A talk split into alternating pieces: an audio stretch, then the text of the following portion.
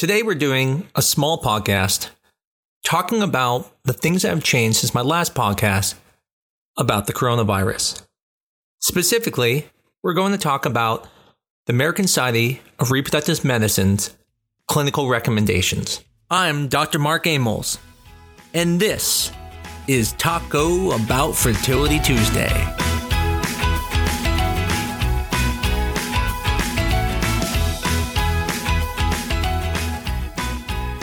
As many as you know and have been experiencing, we have all been going through COVID 19. And the American Society of Reproductive Medicine gave out guidelines that really limited a lot of fertility practices and put fertility kind of up in the air. Now, as I said in my last podcast, no one was doing anything to be mean. This was always done to protect people, to protect clinics, and protect patients. In the first two COVID 19 task force recommendations, all of their recommendations were for one goal to reduce the transmission of the virus and to protect the well being of our patients as well as protect the healthcare workers. Now, since that time, ASRM has made two other updates. The third update slowly returning to normal reproductive care, but they were also very cautious. In the fourth update, they are now giving clarification and information regarding their opinion with regards to starting treatment, and not just for people with infertility, but also clarification for healthcare workers and what they need to do to protect themselves. Now, what is not clear is how long this pandemic is going to last. It's probable that we will have to keep doing the things we're doing for at least the next several months, if not to the end of the year. When I say keep doing these things, such as checking your temperature when you come in, not seeing anyone who's sick, making you wear a mask in the clinic, the clinicians wearing masks, and doing telemedicine consults anytime there's going to be a long period of time to face to face interactions. Now, there's no question everyone is exhausted of this, but again, we still do not have enough information about this virus to feel comfortable just going back to normal. However, ASRM, as well as many physicians, feel now is okay to start proceeding again, but being careful. You may notice in some of your clinics that there are fewer people in the waiting room. This may be because they're spacing patients out. What we do know is that currently there is no vaccine and there is also no medication that has really shown benefit in decreasing the morbidity and mortality of infections with COVID 19. Given that we have these gaps in knowledge regarding the impact of COVID 19, not just on infertility patients, but on even patients who are pregnant, it is important that we are cautious as we move forward. This means if you are someone who is already at high risk for COVID 19, such as you have lung disease, or you work directly with COVID 19 patients, it would make sense to maybe not go ahead with treatment at this time. Since, one, being pregnant lowers your immune system and could put you at higher risk for co- with COVID 19 if you get it. Plus, you would also put more people at risk when you're in the clinic. The good news is there's a lot of testing available now. Now, there are basically a few type of tests. There's a test that does PCR, which is looking at the actual RNA of the virus. There are tests that look at the antigen of the virus. And then there are some that test for the antibodies. Now, the best test is still PCR testing, which is where we're looking for the RNA of the virus.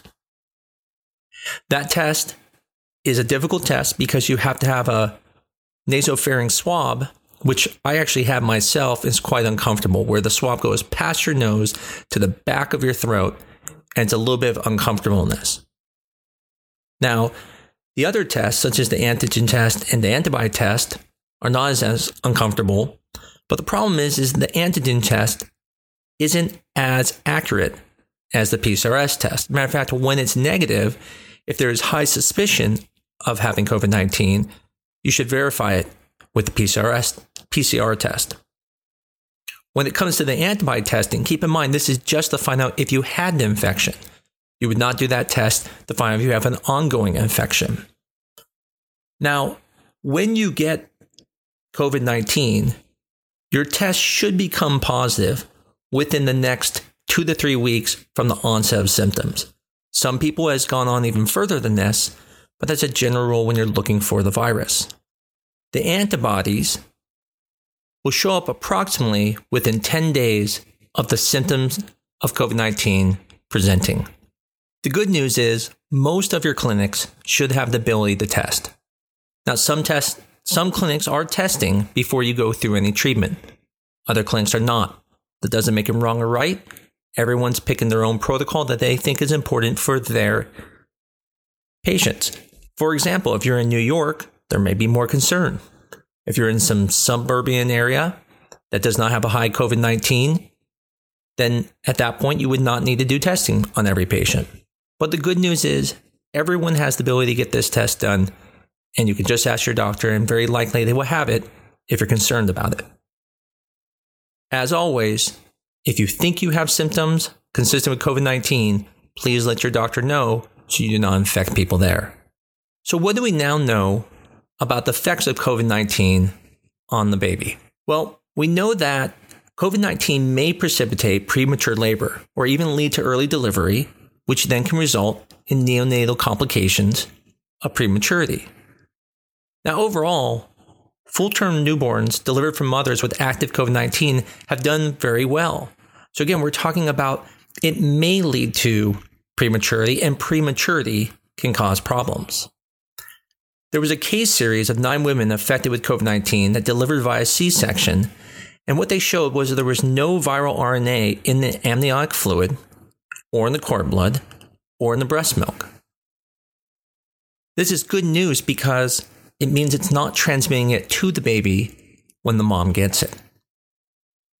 Back when I did my prior podcast on COVID 19, there was question of whether there was vertical transmission. Now it's still unclear but it's still possible.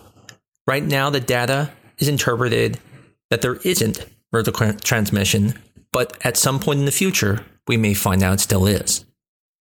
What we currently don't know is what impact does COVID 19 have on the fetus during the first and second trimester?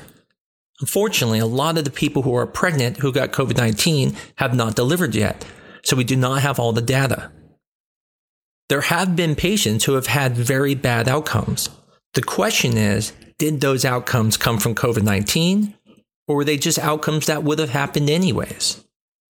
Currently, they're looking at some things such as a coagulopathy that might be associated with COVID 19. However, they have not determined yet if this is directly related to the virus or may just be related to disorders that may be associated with pregnancy. Overall, the point is Although we know some, we still do not know a lot. And it's important when going through fertility or getting pregnant during COVID 19 that you realize we do not have all the information yet. Overall, we feel it might be safe, but we may find out things later. The last part of ASRM's update was regarding third party reproduction. And essentially saying that since third party reproduction is quite complex, involving multiple people, that there should be more thought put into this before moving forward. And that since multiple parties are taking risk, it may be considered to wait to do this unless absolutely necessary. Now, currently, the FDA does not require anyone to test the donors for COVID 19. The only testing that is required at this time is to look at characteristics that are associated with COVID 19, such as have they been ill? Have they been near someone who's been sick? But there's currently no recommendation that you have to test the donors. This means for gestational carriers, for oocyte donors, for sperm donors, none of them have to be tested for COVID 19. ASRM has suggested it may be recommended to add the screening to donors. However, it is not recommended yet.